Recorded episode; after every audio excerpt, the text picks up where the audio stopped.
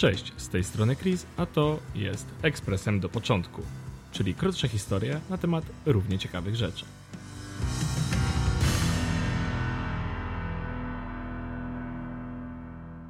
Słuchajcie, możecie nie wierzyć w globalne ocieplenie, w zmianę klimatu, ale ja nie mogę uwierzyć w to, że nie jest wam gorąco. Przynajmniej w dniu, kiedy ten podcast został opublikowany. Mamy wyjątkowo gorące lato, a jest dopiero czerwiec. Ale z upałami trzeba sobie jakoś radzić. I zastanawiałem się, gdzie tak właściwie zaczęła się klimatyzacja. Sam termin klimatyzacja jest oczywiście stosunkowo młody. Jego autorem został amerykański fizyk Stewart W. Kramer. Konkretnie mowa tu o nazwie air conditioning, czyli tłumacząc to dość bezpośrednio, byłoby to przysposobianie powietrza.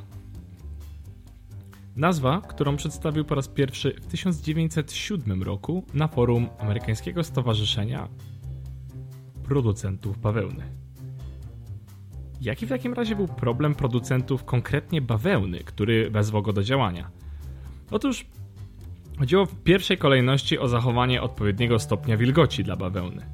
Było to kluczowe w procesie produkcyjnym i nie chodziło tu bynajmniej o temperaturę. Kramer był zaangażowany w temat, dlatego po jakimś czasie sam wprowadził używanie pary wodnej w tkalniach. I dopiero kilka lat później, a konkretnie w 1914 roku, inny wynalazca nazwiskiem Willis Carrier skonstruował pierwszy przemysłowy klimatyzator. Nie musiał wtedy już wymyślać nazwy, bo została mu podsunięta w zasadzie pod nos. Sam Carrier już w 1901 roku, świeżo po obronie dyplomu, otrzymał zlecenie na stworzenie systemu chłodzenia w drukarni. I wiadomo było, że musiał stworzyć coś, co zapewni stabilną temperaturę.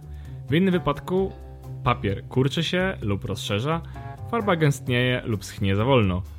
No, ogólnie problemów z temperaturą drukarze mieli wtedy całkiem dużo. I Carrier właśnie wykorzystał więc system centralnego ogrzewania, zamieniając wodę w kaloryferach z gorącej na zimno, mocno upraszczając.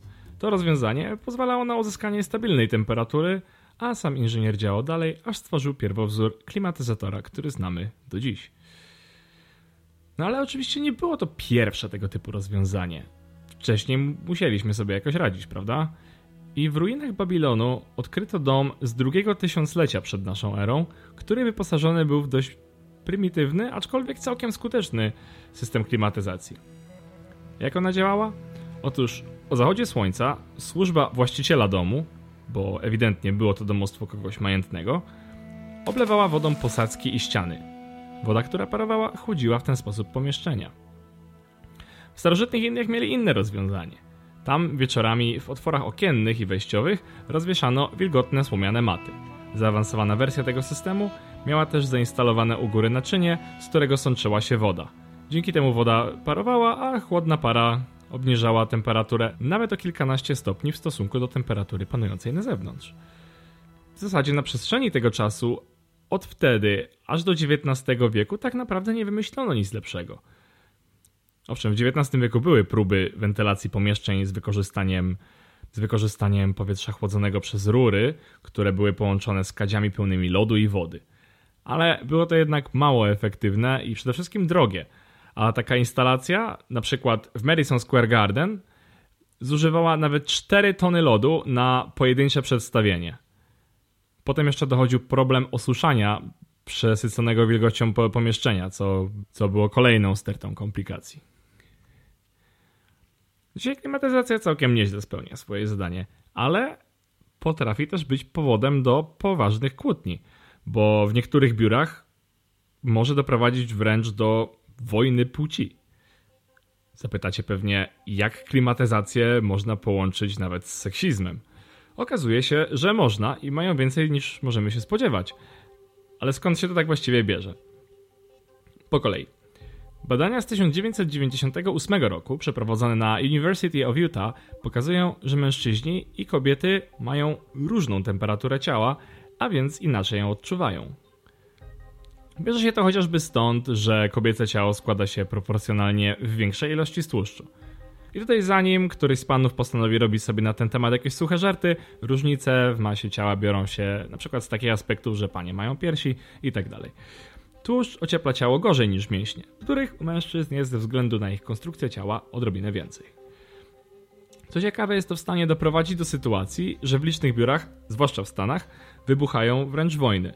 W 2015 artykuł opublikowany w The Telegraph wywołał niemałą burzę z tego powodu. Bo kiedy panowie siedzą w idealnej dla nich temperaturze i mogą nawet podwijać rękawy, panie mogą musieć naubierać się wtedy w kurtki, czasami koce i zwyczajnie marznąć przy biurku. Zwłaszcza, że wilgotność powietrza generowana przez klimatyzację również jest inna od tej naturalnej występującej na zewnątrz, co, co sprawia, że odczuwalna temperatura może być jeszcze bardziej różna. Co ciekawe, rozwiązanie powyższego problemu przyszło dopiero w momencie, kiedy powołano się na inne badania wykonane w 2004 roku, opisujące zakres temperatur najbardziej optymalnej pracy. Dzięki temu można było stworzyć pewien kompromis, więc gratulacje, korporacje. Nie wiem, jak bardzo lubicie klimatyzację, bo zdania bywają podzielone, ale prawdopodobnie bez niej lato bywałoby jeszcze bardziej nieznośne. A na teraz pozostaje nam przygotowywać się mentalnie do tego, że za rok prawdopodobnie będzie jeszcze bardziej gorąco. Powodzenia w walce z upałem. I do usłyszenia już za tydzień.